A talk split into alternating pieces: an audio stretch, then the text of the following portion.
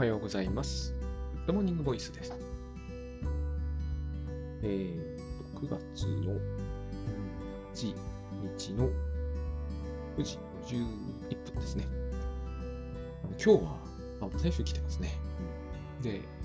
台風来てるし、学校も私立なんでね、えー銘々の判断で休めみたいな、休みになってるんで、それで、えー。まあ今日はいいかなと思ってたんですよ、この番組を。いいかなと思ってたんですけど、朝起きてると肌寒いぐらいなんですよね。あこれは撮ろうと思ったわけですね。あの、結局暑くてどうしようもない日が続いて、いまだに続いていて、締め切れないんですよね、部屋をね。締め切るともう、あの熱中症で倒れるんで、もう開けとくかクーラーかけるかの二択で、クーラーのないところでこれ基本取ってるんで、締め切れないんですよ。で、締め切れないと、まあ、取るときになんか相当いろいろ手を打つと。まあ、倉園さんに教わったというか、ポッドキャストで伺った、あの、えー、あれですね。首に巻く、ネック、ネッククーラーっていうのかな？よくわかんないけど、あの、僕のは24度で凍るやつなんですけど、あれを冷凍庫に入れといたやつを取り出して巻く。これをやって、これやってるんですけど、今日はこれやらずに済んでるんですよ。やらずにしてるとまずいかなとも思うんだけど、まずいと思ったら途中でちょっと一旦打ち切ってあれを巻こうと思ってるんですが、今日はいらないぐらい涼しいんですよね。まあ、台風来てることと多分関係あるんですけど、強風吹いてますからね。で、まあ、急遽やることにしたという感じなんですよ。したがって喋ることも全然全く思いついてない。なんかさっき起きたばっかりですからね。起きてすぐ、あ、涼しい撮ろうみたいな感じで撮ってるんで、歯磨いただけなんですよね。で、えーと、というわけで、まあさっきちっても9時に起きたから、まあ1時間近くは経ってるんですけどね。えーでも何か喋るとかは全然、ただテレビで台風情報をチェックして、ちょっと直撃近いコースだなと思って、でもまあ、そのね、それほど猛烈な台風じゃないし、雨ちょっと心配なんですけれども、まあ、風もかなり吹いてるんだけど、まあまあ、なんとか、もう庭はちょっと壊滅的なことになるだろうけど、庭はもう9月はですね、えーあんまり期待できないんで、収穫とかは。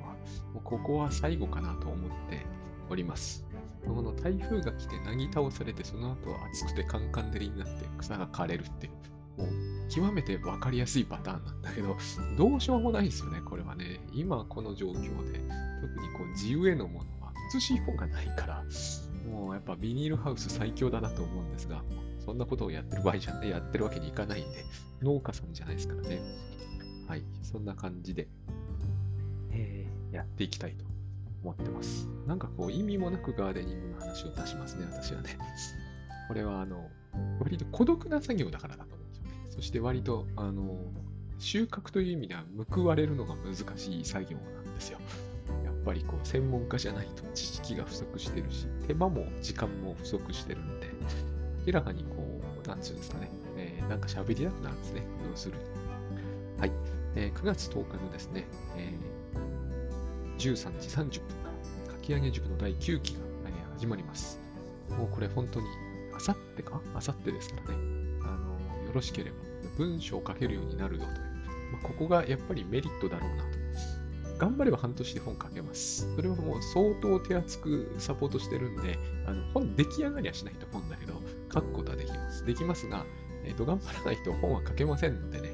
えっ、と、文章は上手くなると思うんですよ。あの、途中で完全に切り上げちゃったりしなければ。もう、あの、途中で2ヶ月目でやめましたみたいなのだと、さすがに上手くなるのもちょっと難しいんですけどね。上手くはなります。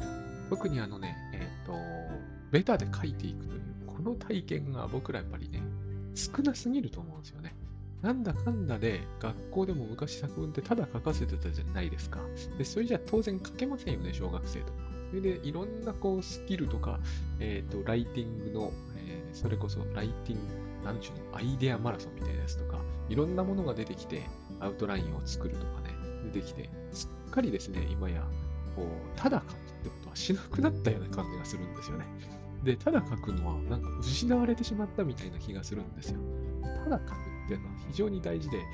えー特に今は、えーと、Kindle がやっぱりまあ、そのいろんな弊害もあると思うんですけど、電子書籍は、えー、まあ、でもそうは言っても流星は起こってますよね。非常に盛り上がったんですよ。点数はもう紙よりずっと多くなってますから。まあ、ブログをこれに加えれば、本当に圧倒的な文章量が電子上にあるわけですが、ここは文字数をですね、やっぱり意識しすぎてると思うんですよね、人々は。文字数ってのは、えっ、ー、と、書いてれば無意識に入っていくものであって、あの書く前から文字数を意識する。つまり、文章を書くことはできませんが、まず文字数から入りましたっていうのは、えーと、僕はすごい無理があると思うんですよね、やっぱり。400字で書ける、800字で書ける、えー、1500字、2000字っていうの、う感覚があるはずで、その人の。ないんだったらこれから作るしかないんですよ。で、幸いなことに、紙の本と違って電子は、文字数はあんまり気にしなくていいはずなんですよね。あの、なんかこう文字数にひどくこだわるのは、まあ、そのいわゆるマーケティング的な意味もあると思うんですがね、あのやっぱり原稿用紙時代の名残を引きずってるんですよ。配下の人がみんなあそこから始まったから、文字数意識できないやつはダメだみたいな、ライターのくせにダメだみたいに言われているうちに、文章を書く前から文字数を意識するという変な癖が、僕はあれ絶対逆だと思うんですよね。ある程度書かなかったら、えっと、文字数意識できるようにそもそもなる感覚がえー、つかめないと思うんですね。私も本何冊か書いて文字数ってものがわかるようになったんですよ。なんとなくね。で、この技術、この感覚っていうのは書いてないとだんだん少し怪しくなってくるんですよ。あの、一番やっぱりすごく文字数がはっきり理解できてたのは日経ウーマンのオンラインにまあ僕あれ、僕の実は企画をごめんなさい、ねじ込んだという感じの人間でして、僕ってそういうことをやりがちなんですよ。空気読めないのが、あの、ある程度、え有利に、有利に働いてるのか知りませんけれども、えーと、仕事作ることにはつながっていくんですよね。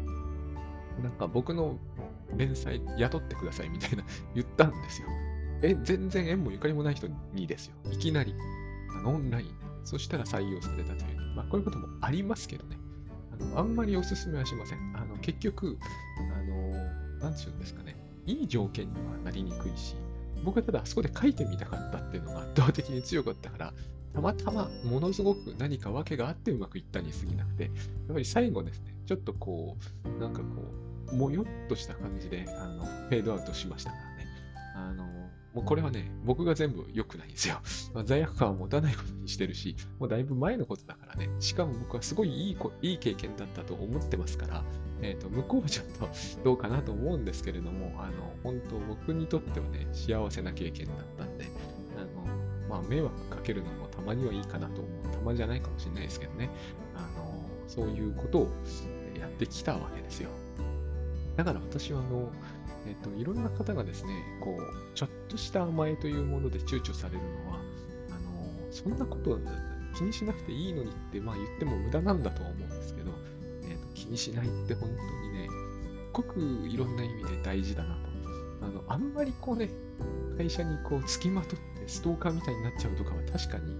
あれは良くないかもしれないと思うんですけど、一回とかはいいと思うんですよ。ちょっとお願いしてみるみたいなね。えっ、ー、と、なんかね、そこが極端になってしまうケースが多いような、そんなお願いは絶対できないか、なんかもう1000回ぐらい言っちゃう人になるかのどっちかを選択するみたいな。えっ、ー、と、1回言うっていうのはいいじゃないですか、別に。スルーされても傷つくかもしんないけど、僕も多分当時だったらさぞ傷ついたと思うんですけどね。あの、断られる。でもやっぱ1回とかで傷つくことはないと思うんですよ。私のところにも結構、あの、すごい不思議なメールとかが頻繁に来て、基本的には申し訳ないけどスルーさせていただいてるんだけど、まあ別に1回とかなら、はっきり言ってこう翌日には全部忘れてますから、1回とかなら、いいんじゃないですかね。わかんないですけど、お願いしてみるというのも。まあ、地球を頼るって方が自然だと思うし、うまくいくと思いますけどね。あの、でも、地球じゃないところを頼っても別に僕は構わないだろうと思います。ただその前に文章を書けるようになっている方がきっといいと思うんで、で、第9期が始まりますし、で、これ6ヶ月で文章を書けるようになるとするとですね、僕は最短なコースの上に一番安上がりだと。今ではもうほぼ確信してますね。もうこれより安くて、これより役に立つ、あの、講座が世の中にないとは言わないけど、えーと、僕はちょっとやそっとじゃ見つからないだろうなって思うんですよ。なんでかっていうと、えっ、ー、と、スキルを持ってるからなんですよ。もちろんそこの講座を運営されてる方は文章を書ける方だと思います。けれども、スキルを持っていると、スキルを教えたくなるのが人なんですね。そういうものなんですよ。もちろん、クラスの慶三さんはスキルをお持ちですが、大事なのは、ベタで書いていく。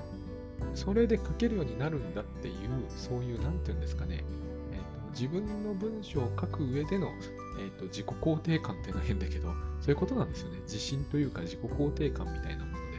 ここでやっぱりそれがないとですね、なんかを用意したくなってしまうんですよね。うん、なんかいろんなものが用意されるじゃないですか。ここに埋めていくとか、えーと、何かマップを書いてみるとか。これはやっぱり書いていっても書き上がるようにはならないような気がしているせいで起きる現象だと思うんですね。これを払拭するというのが、そもそも僕らにはまず必要です。なぜならば、これを習いすぎたから。だと思うんですよね。書けるようになる気がしないっていう。でも何かツールがあれば書けるような気がする。メソッドなりツールなりがですね。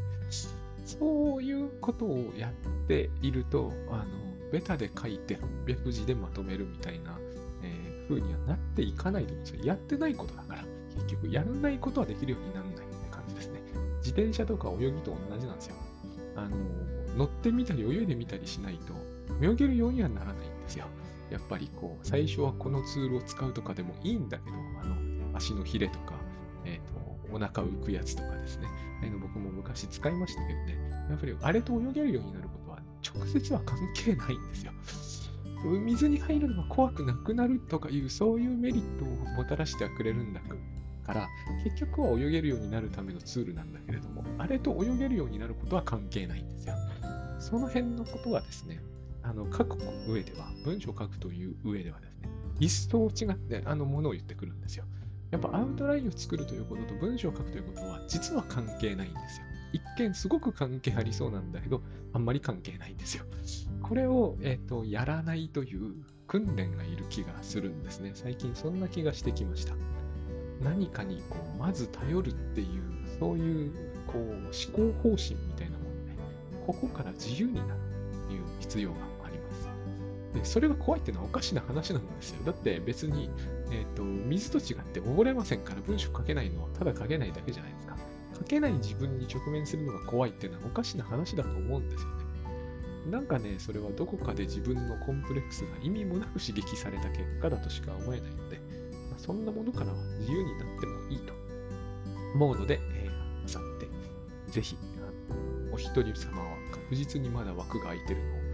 確認したところなので、あのぜひお申し込みいただければいいかなと思います。あ、10分経ってる。はい。えっ、ー、と、本題に入るって言ってもですね、さっき起きたばっかりなんで、この本題が入りきれないんだけれども、えー、昨日ドーラの症例のことをノートで書きましたね。フロイトの、えー、ヒステリーの、まあ、失敗例ですね。彼はやっぱり偉いなと思うんですよね。いろんな人があれを批判するし、批判してるんですよ。あのネットで検索してドーラ、フロイトってやれば、えーと、批判がどういうものかは一時出てくるし、僕もその批判は最もだと思います。最もだと思うけど、えーと、よくよく考えてみてほしいんですよね。あの症例ドーラを扱っていた頃は、変異という言葉はまだなかったんですよ。で、転移が扱いきれない、切れてないっていう、それはまあ、フロイトが転移を発見した人だから、発見したっていうのはおかしいと思うんですけどね、でも発見した人だから、えー、店員を扱いきれないフロイトってどうなのっていうのは、まあそれはそうですよ。言われるとは思いますよね。もうまるでこれはちょっと古い話で、えっ、ー、と、若い人にはわかんないかもしれないけど、あの王貞治が一本足で打てなかったみたいな話なんですよ。に聞こえちゃうんですよ。でもですね、えっ、ー、と、あれは1900年代の初頭なわけですよ。あのドーラの奨励の後にアウシュビッツとかができるんですよ。まだまだ時代はですね、その基本的人権とかが普通じゃない時代なわけで、あの時代のカウンセリングにそんなことを求められないだろうって私は思うんですね。なんかやっぱりこう僕らはあのあまりにもフロイトが現代的なことをやってるから、現代の人みたいに思うんですけど、まあれは近代の人なん思うんですよね、彼はね。そして彼の、えー、クライアントさんも近代の人なんだと思うんですよ明らかに、えーと、こう思春期の少女に言うことではないっていうのもわかるんですけど、えーと、そういうことが普通になってくるために、やっぱり1960年代以降を待たなければならなかったと思うんですよね。転移なんていう言葉はないわけだから、転移はやっぱり扱いきれないですよね。もちろん、えーと、転移はフロイトが発明したわけじゃないですよね。私たちは、えーと、この転移という、えー、現象、今日は多分転移から話が始まりそうな気が今してますけれども、えー、転移という現象がですね、えーと、対人支援どこかしこでも起きてるのはもうみんな分かってますよ。おそらくフロイト以前の人だって分かってたとは思うんですよね。あのー、なんつうのかな。うんまあ先生に生徒が相談するとか、まあどっちかっていうとも逆だね、問題を起こした生徒が呼び出されると。こういう時、生徒と先生って親子関係そっくりになっちゃうじゃないですか。そんなことは、えーと、ベテランの先生方はみんな知ってると思うんですね。体感的に。変異などという言葉を知らなくたって。えー、なんか、これは自分母親みたいな存在になっちゃってるんだろうな。この子息子みたいになっちゃってるな、みたいに思う瞬間なんてあったに決まってると思うんですよ。僕だってありますもん。そういうことであれば。学校の先生やってるわけじゃないですけど。だからこういう転移というような、えー、状況は、それまでもしょっちゅう、絶対牧師さんとその信者さんみたいな信徒さん、だってファーザーとかって言いますもんね。我が子よとかってね。あれ、転移をまるでこう、お互いに確認し合ってるような感じじゃないですか。だから、ああいうことはあって、そこにフロイトが、これはカウンセリングの技法の核の中に入れるべきだと考えるようになったんですよね。で、名前まで付けたということだと思うんですよ。それは、えっ、ー、と、一旦確立するのすごいことなんだけど、えっ、ー、と、みんな知らなかったわけではないし、多分、フロイトがいなくったって誰かが発見したし、名前違う名前だろうけど、ついてたと思うんですよ。だから、えっ、ー、と、ある、起こるに決まっているんですよね。でも、やっぱりこう概念としてはっきりさせておかないものは扱いきれなくて当然じゃないですか。たとえフロイトといえどもですね。まあ、彼はドーラの奨励を持って、ある意味自分の失敗を持ってですね、え、ー、と、転移というものを確立していくんで、あの辺がすごいと思うんだけど、えっ、ー、と、批判はされるわね。そりゃね、あの失敗例ですからね、成功例じゃないんで。そういう意味で、しかもなんかこう、なんち言えばいいんですかね。あの目の前にあるものを取り損ねている人の失敗って、すごくこう、人はね、こう、なんつうんですかね、批判的になりますよね。うん、あの似たような、全然違う事例なんですけど、すっごい面白い話があって、ちょっと正確には思い出せないんですけど、ある人が口の中の自分の唾を、唾の中身を顕微鏡拡大、当時の拡大レンズでね、見てみたら、なんかうようよと微生物がいるぞみたいなことにびっくりして、しかもこの微生物、コーヒー飲んだら死ぬぞみたいなのにびっくりしたんだけど、ついにその人は確か最近の発見に至らなかったんですよ。これってすごい不思議だと、後から考えると思いますよね。いや、大発見じゃんって思うんだけど、見てびっくりしておしまいだった人がいたらしいんですよね。でも、こういうことって僕らも往々にしてやってると思うんですよ。これはよくあの、なんか若い、若手の理系の研究者によくこういう話が、あの、教訓エピソードみたいにして語られるんだけど、しょうがないと思うんですよね。僕らは、あの後からの知恵の能力の高さと、その場に出くわした時のその能力のあんまり高くなさをのギャップをよく分かってないところがあるんですよね。いや、目の前にあるだろ、それって言われてもですね、その概念がはっきりしてない段階では、目の前にあっても気づくことはないんですよ。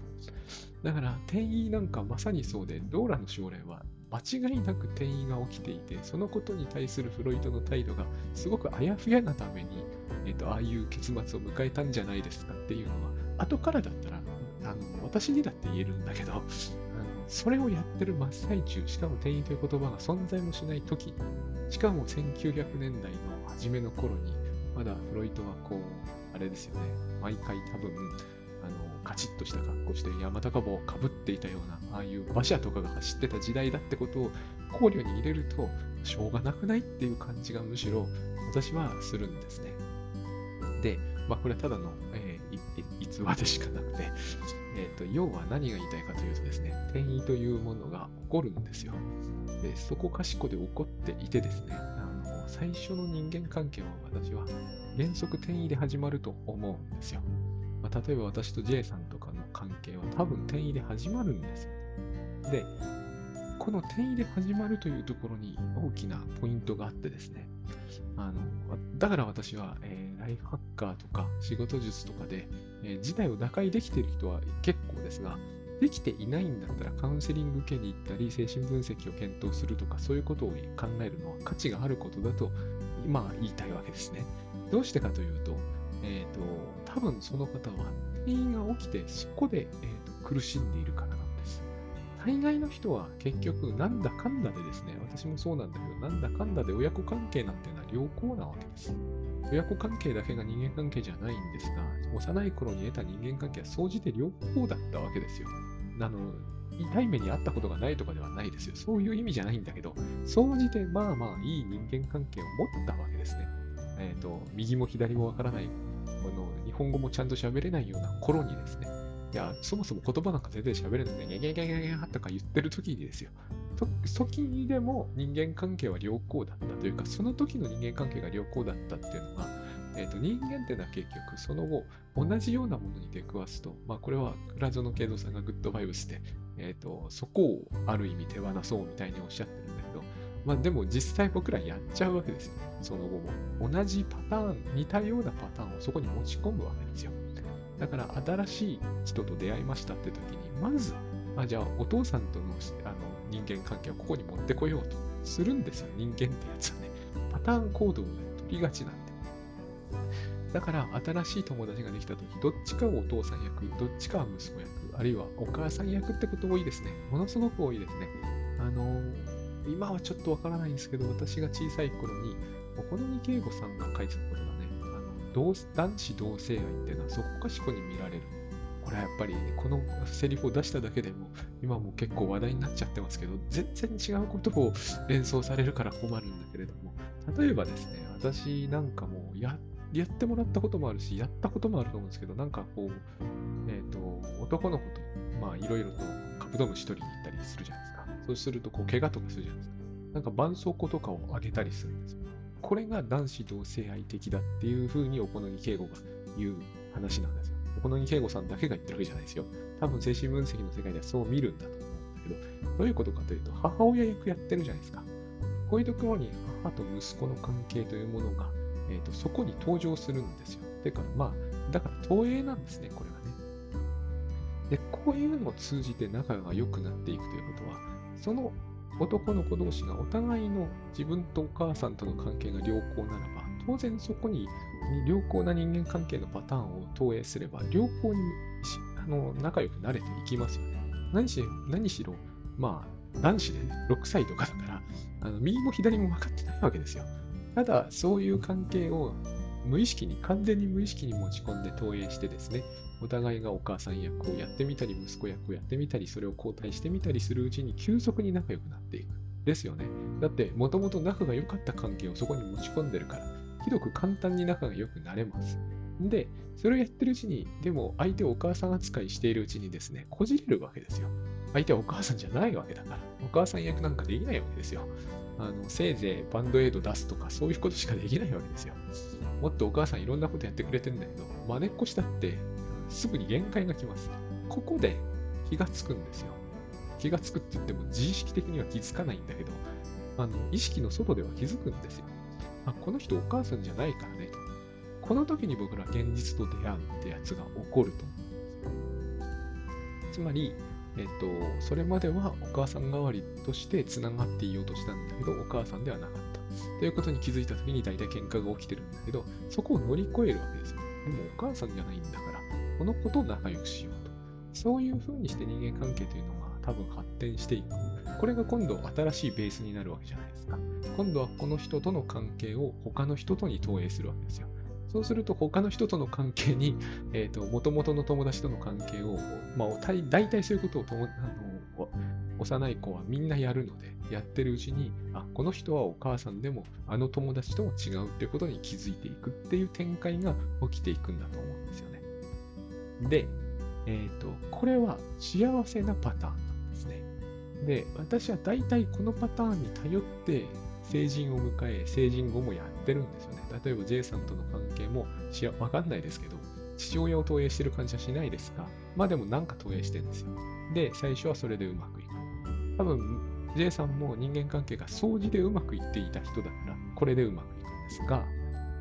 当然、お互いはその人とは違うっていうところにいつか気づかなければいけないですよね。お互い個性的だから。まあ私は自分それほど個性的ではないと思ってるんですけど、あの人は私は突飛だって言うから多分個性的なんでしょう。だからすぐ気づきますよね。今までの人間とはちょっと違うということに。でもそこは乗り越えられるわけですよ。それまでのうまくいってきた人間関係があるから。まあ、ここはなんとか、こいつはちょっと独特だけど、この点は目をつぶろうみたいになるわけだと思うんですね。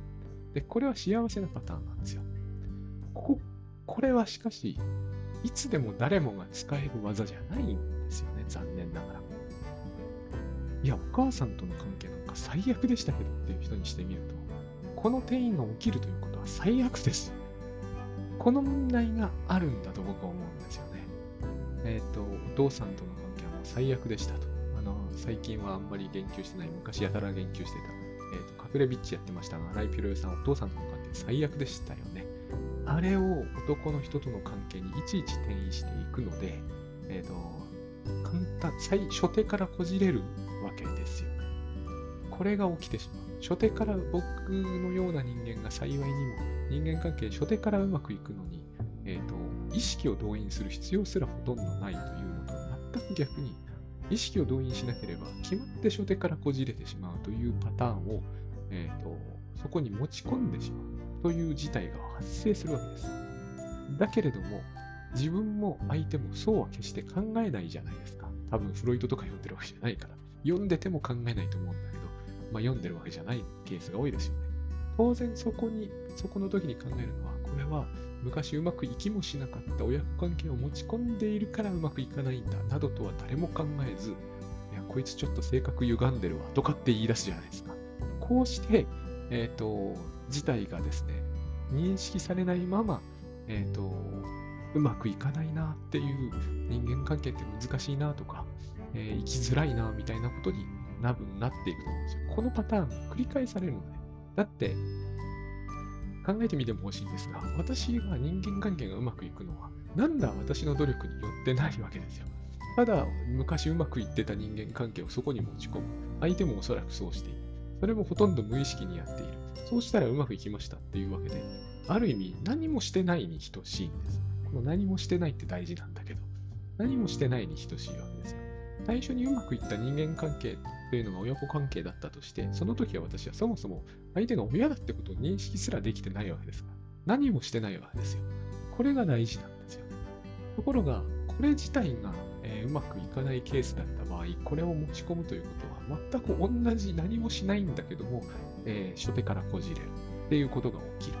そして、これの解釈を、まあ、私はこの精神分析的な、えー、非常にシンプルです。僕のある意味理論だと思うんですけどね。えっ、ー、と、人間関係のベースに親子関係を持ってきてるんですよってのってすごい、なんかこう、え、そんなに素朴でいいのぐらい素朴じゃないですか。でも私はそんなに素朴なもんだと思うんですけどね、人間関係なんてのは。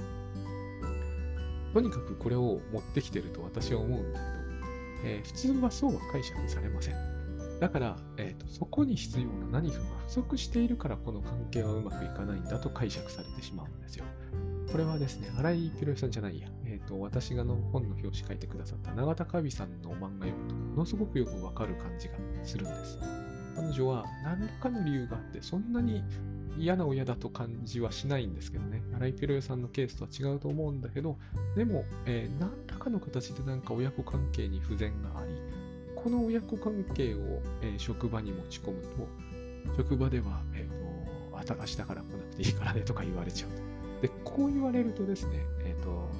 良くてコミュ障だとか、そういう認識になっちゃうと思うんですよ。あの、いや、私は何のスキルもないから、これスキルで補える話ではないですよね。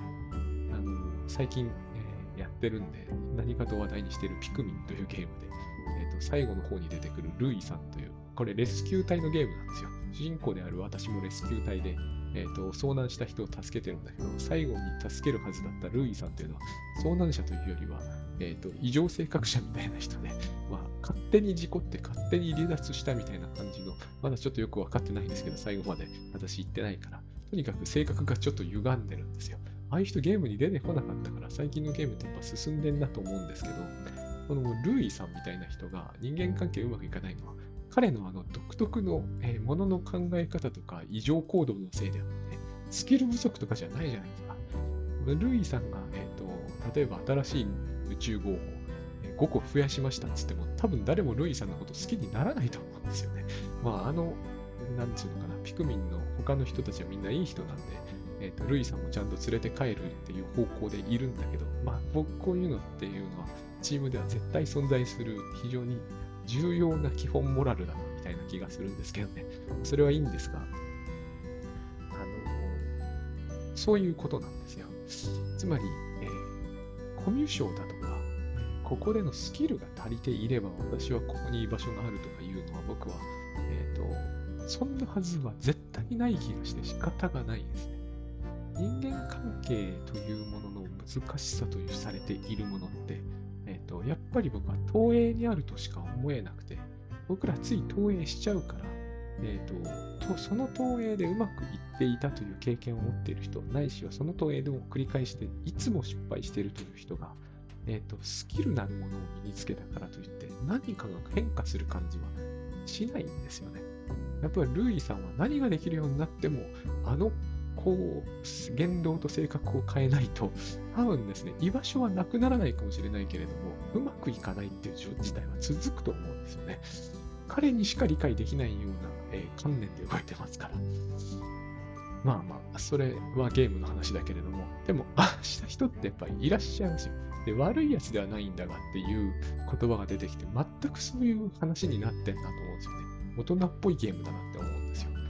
悪いやつではないんですよね。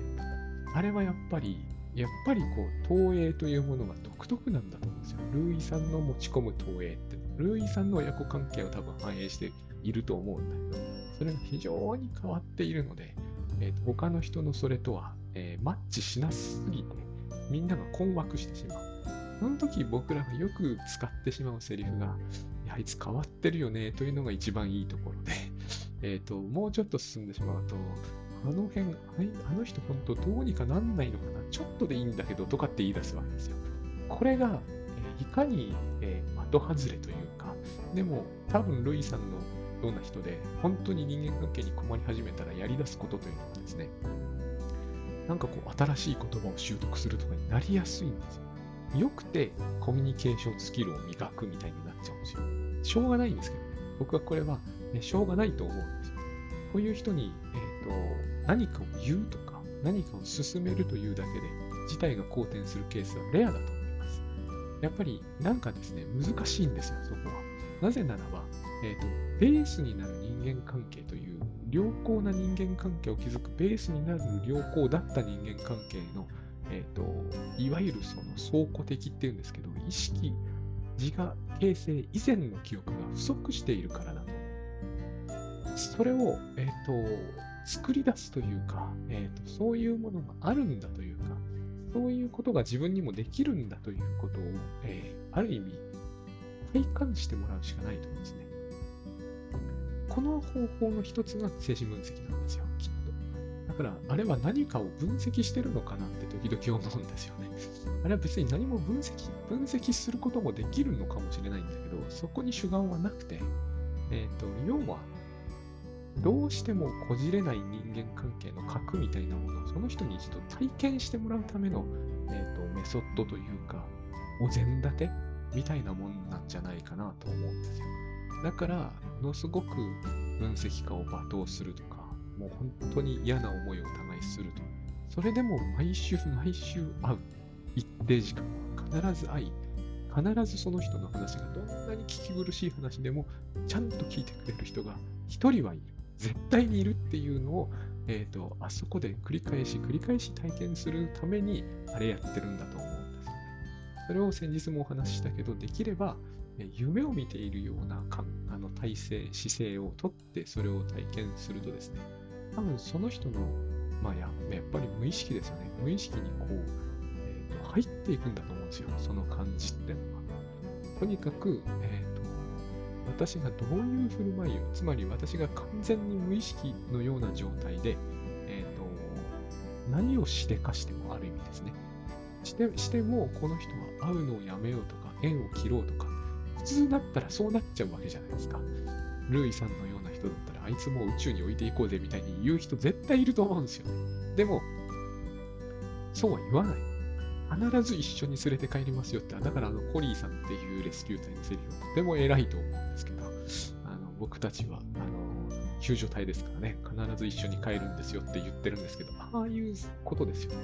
ああいう感じっていうのを、あれを、だからですね、え、ー、と、ウィニコットが、あの、ドナルド・ウィニコットって精神分析家ですけど、あの人がホールディングって言ったのは、それを指してると思うんですよ。抱っこではない感じなんですよね。日本語で言う抱っことはニュアンスがちょっと違う感じがするんですよ。え、ー、と、何があっても手放さないぞみたいな、そういう感じ。だから赤ちゃんがむずがって叫んで落ちようとしても、親はそこでガシッとやって落とさないっていうあれなんですよね。あれをホールディングって言うんじゃないかな思うんですよ。だから精神分析家はホールディングしなきゃいけないみたいな感じがあるんだと思うんですよ。そこで手放してしまったら他の人の人間関係と同じになってしまうから、えっ、ー、と、多分クライアントさんはまた、またかって思うと思うんですよ。また僕は見放されるのかと。この体験を何千、何百回もしてきたと思うんですよね。見放される。えっ、ー、と、縁を切られるみたいな。何らかの形で会うのをやめるってんではないんだけど、相手は心を閉ざしちゃうとか、心閉ざされるとか、そういう経験ばっかりしてきたと思い込んでる人に、絶対そういうことをしないぞっていう体験をしてもらうための、あれは立て付けなんだと思うし、それがやっぱりできないと難しいから、そこに精神分析が訓練分析ってものを、えー、させられる理由があるんだろうなっていうふうに私は一応解釈しているわけです。まあ、あれですよ。あの言ってることが全部デタラメだとしても僕はあの責任取れませんからね。僕、精神分析家じゃないし、しかも臨床心理士でも公認心理士でもないですからね。あのかつ、そういう学部を日本では出てすらいないと。僕が出てるのは英語学部ですからね。で、まあそういうふうにただ僕は認識しているということなんですね。で、この、なんつうんですかね、その転移から話し始めたんだけれども、人間関係の核となるような人間関係というものを形成するためにカウンセリングを受けるんだとするとですね、一見ものすごく遠回りに見えるかもしれないけど、これが一番僕はやっぱり近道な感じがするんですよね。えー、ここで、例えばなんですが、えー、タスクシュートで事態を打開しようっていうのは無理があると思うんですよ。他のどんなツールやスキルでも同じで、そこの、例えば、まあ、そうだな、翻訳とか通訳をする会社なんだということで、英語のスキルが僕は足りないから、この場所に、で、十分な居場所がないんじゃないだろうかと思って、英語力をうんと伸ばす。で、した、したとしても、えっ、ー、と、クビにはなりにくいかもしれませんけれども、えー、それだけで終わってしまうような気がするんですよ。だから、あの人間関係が何より大事ですっていう言いたいわけではないんだけれども、すいません。結局、組織にいるなり、えー、家族を持つなり、全部人間関係じゃないですか。なんだかんだと言っても、そこで良好にやっていけるというのが繰り返される人は楽ですよね。店に行ってそこの人人とのやり取りでうまくいくとか、えー、家に帰ってきて家族との関係が良好であるとか、えー、会社に行けば会社に行ったで、その同僚とは仲良くやっているし、上司とも、まあこれは理想論かなってるように聞こ、綺麗事に聞こえると思うんですけれども、こういう人であればですね、そこでのスキルとか、そこでできることが少々少なくったって、えっ、と、あんまり困らない気がするんですよね。で、逆はそうではないと思うんですよ。スキルがものすごいふんだんにあっても、その人、ルイさんみたいだとですね、多分家族ともあんまりうまくいかず、そもそも家族が持てるかどうか微妙で、えー、組織に行っても、あの、なんかね、原生生物が食いたいから、えっ、ー、と、ロケット破壊しましたみたいな行動に出ちゃうわけじゃないですか。そしてお店に行ってもなんかこう、態度が微妙なわけですよ。なんか人生難しくなるだろうなって感じがするんですよ。それは、その人の性格が歪んでるとかそういうことではないし、スキルが足りないわけでは全然ないし、悪いやつではないってみんなが言うように、悪いわけでもないわけですよ。ただ、多分、えっ、ー、と、初手から持っていける、無意識に持っていく、投影する人間関係、投影する良好な人間関係の何かこう、まあ内的対象ってことになるんだけど、そういう内的な何かが、なんかこう、うまく作り出されていない。ということに過ぎない気がするんですね。過ぎないって言っては、あれかもしれませんけどね。で、あの、それで思い出すのが、あれですね、ヤングケアラーのゆいちゃんの漫画なんですよね。あのゆいちゃんっていう人はヤングケアラーで、ものすごく小学生の頃に有能じゃないですか。えっ、と、弟の健康診断の手伝いをして、えー料理は作って、家家事も掃除もして、しかも小学校の、えーと授業もこなしていくと。まあ、スーパー小学生ですよ。あれがヤングケアラーの問題なんだけど、僕はあの中で何が一番問題に見えるかというとですね、人間関係が存在しないように見えるんですよ。あの人には。まず友達と遊ぶとき、あ、小学生の友達ってめんどくさいなって彼女言ってるじゃないですか。でも、うん、行く行くとか言って、やりたくもない、え消しゴム遊びとか小学生ですからね。あの、文房具屋さんに行くとかやって、あの、そして、また家の家事のことを考えてるわけですよ。完全に頭が大人目線になってるので、えっ、と、そこにいる子供の友達は友達になってないんですよね。人間関係がそこにないわけですよ。で、家に行ったら行ったでお母さんとの関係が間違いなく自分がお母さんでお母さんは娘になって、時々お母さんは錯乱して、ゆいちゃんのことをありがとうお母さんとか言ってお母さん呼ばわりしてるんで、ここにも人間関係がないですよね。何かこう、なくはないけれども、ほぼないですよね。で、お父さんはそもそも家のことにあまりこう関わろうとさえしないんで、やっぱり人間関係がなくて、弟さんの、えーについてはですね、ただなんとなくうっすらと嫉妬と怒りを覚えているゆいちゃんがいるだけみたいな感じになってるわけです。しょうがないんですよ。彼女の責任ではないんですよ。ただ、彼女には人間関係がない感じがするんですね。先生とのやりとりでも、えっ、と、なんちゅうのかな。お母さんと、ゆいちゃんのお母さんと先生みたいになっちゃってるんで、それはゆいちゃんと先生の関係ではないんですよ。人間関係がないまま、えっ、と、他の人と関係していかなければならない。これが僕はウィニコットの、今日はウィニコットづいてんだ。ウィニコットの偽りの自己ってやつだと思うんですよ。あの、 false self ですね。これは僕らはできちゃいますよね。そこに持ち込むべき投影する人間関係が、適切な人間関係がない場合、例えばそれこそルイさんですよ。ああいう人と関わるときは僕らは偽りの自己を持ってくるより他ないんですよ。だからああいう人に本当の自己で接することのできる人は偉いなと思うんですよ。で、偽りの自己しかないっていう場合が、あの、ヤングケアラーみたいな人に起きそうな、えー、と事態だなと思うんですよね。どこへ行っても人間関係がそこにはない。ゆいちゃんはそこにはいつもいないわけですね。えっ、と、ゆいちゃんだとみんなが思ってるゆいちゃんじゃない人がそこに本当はいて、えっ、と、消しゴムで遊んだり、ブランコで遊んでるとき、早く帰らないとお母さんのご飯作んなきゃなんないのにとか、およそ小学生が考えないようなことを考えていて、遊んでるふりをしているわけです。ああいう風になると、えっ、と、大人になった時人間関係でゆいちゃん現に困ってましたけど、困るんですよ。投影するべき良好なモデルというものがないため、モデルじゃないんだけど、投影するべき良好な人間関係の経験というものがないため、そこに自然に持ち込めるものは何にもなくて、いつもこう意識して、相手がどういうふうに機嫌がいいのか悪いのかとかね、つまり、ここを考えるということは、私が顔色を伺うっていうふうに書いた、本の中で書いた話になるんだけど、ここを考えるということは、えっ、と、放っておいて、良好な人間関係が形成されていくという感覚がないんだと。いや、そんなのないでしょって言われると困るんですけど、私はその小学校時代友達を作るとき、そんなのしかなかったわけですよ。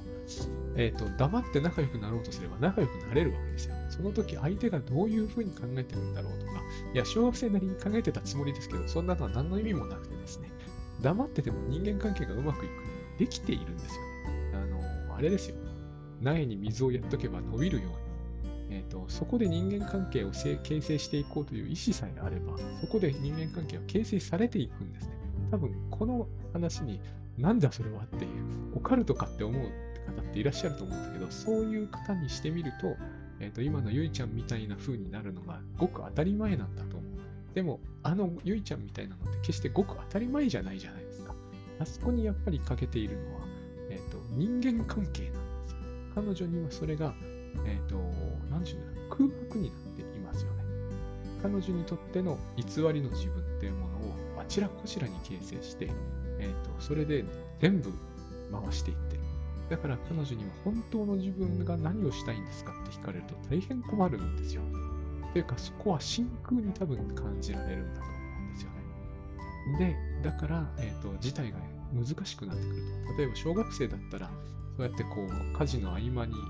ていうか、家事のことだけをやって、え、ー、と、しても勉強では全然困らないでしょうけど、高校になったら困るじゃないですか。同じレベルで、いや、スーパー高校生やれって言われても、それは無理な話なんで、その時に、あの、本当の自分というものの力が非常に重要になってくるんだけど、そこが真空に感じられる。いないってことはありえないんですよ。だけれども、いるとは感じられないので、ま、あ急に熱が出て寝るとか、そういう話にだんだんなっていくんだと思うんですよね。で、この話は私はですね、えっ、ー、と、症例動乱の中に全部出てきているなって感じがやっぱりするんですよ。彼女はどうして急に倒れてしまったり、えー、しているのか、もっともっとこう、セクシャルな方向からフロイトは詰めていってますけれども、結局あれは僕はですね、えーと、持ち込むべき転移というもの、いつも間違った方向にある意味ある意味方向づけられていて、まあ、ドーランは明らかにフロイトに転移しているのは当然として、あの、ケイシっていうですね、また非常に微妙な男にも転移をしているわけですよね。父親転移だと思うんだけれども、しているわけですよね。その、そしてそのケイシの奥さんという、本当に思春期の確かに子供にあれをやらせるのはとんでもないなと思うんだけど、でもまあそういう時代だったと思うんですよね。ただ、それってすっごくある意味では、あの、ヤングケアラーと似てるじゃないですか。なんか無理やり大人の扱いを受けさせられていて、子供なのに、明らかにドラ子供っぽいですよね。だけど、すっごく大人な扱いを受けさせられていて、結局偽りの事故ばっかりになっていて、むしろお前の偽りの事故で生きていけって言われているような感じになってきますよね。大人は本当のこと絶対言おうとしないから、あの世界で不倫しまくってるのにですね。こういう話が僕はやっぱり精神分析的だなと思うんですよ。こういう話ってそこかしこには持ち込めないじゃないですか。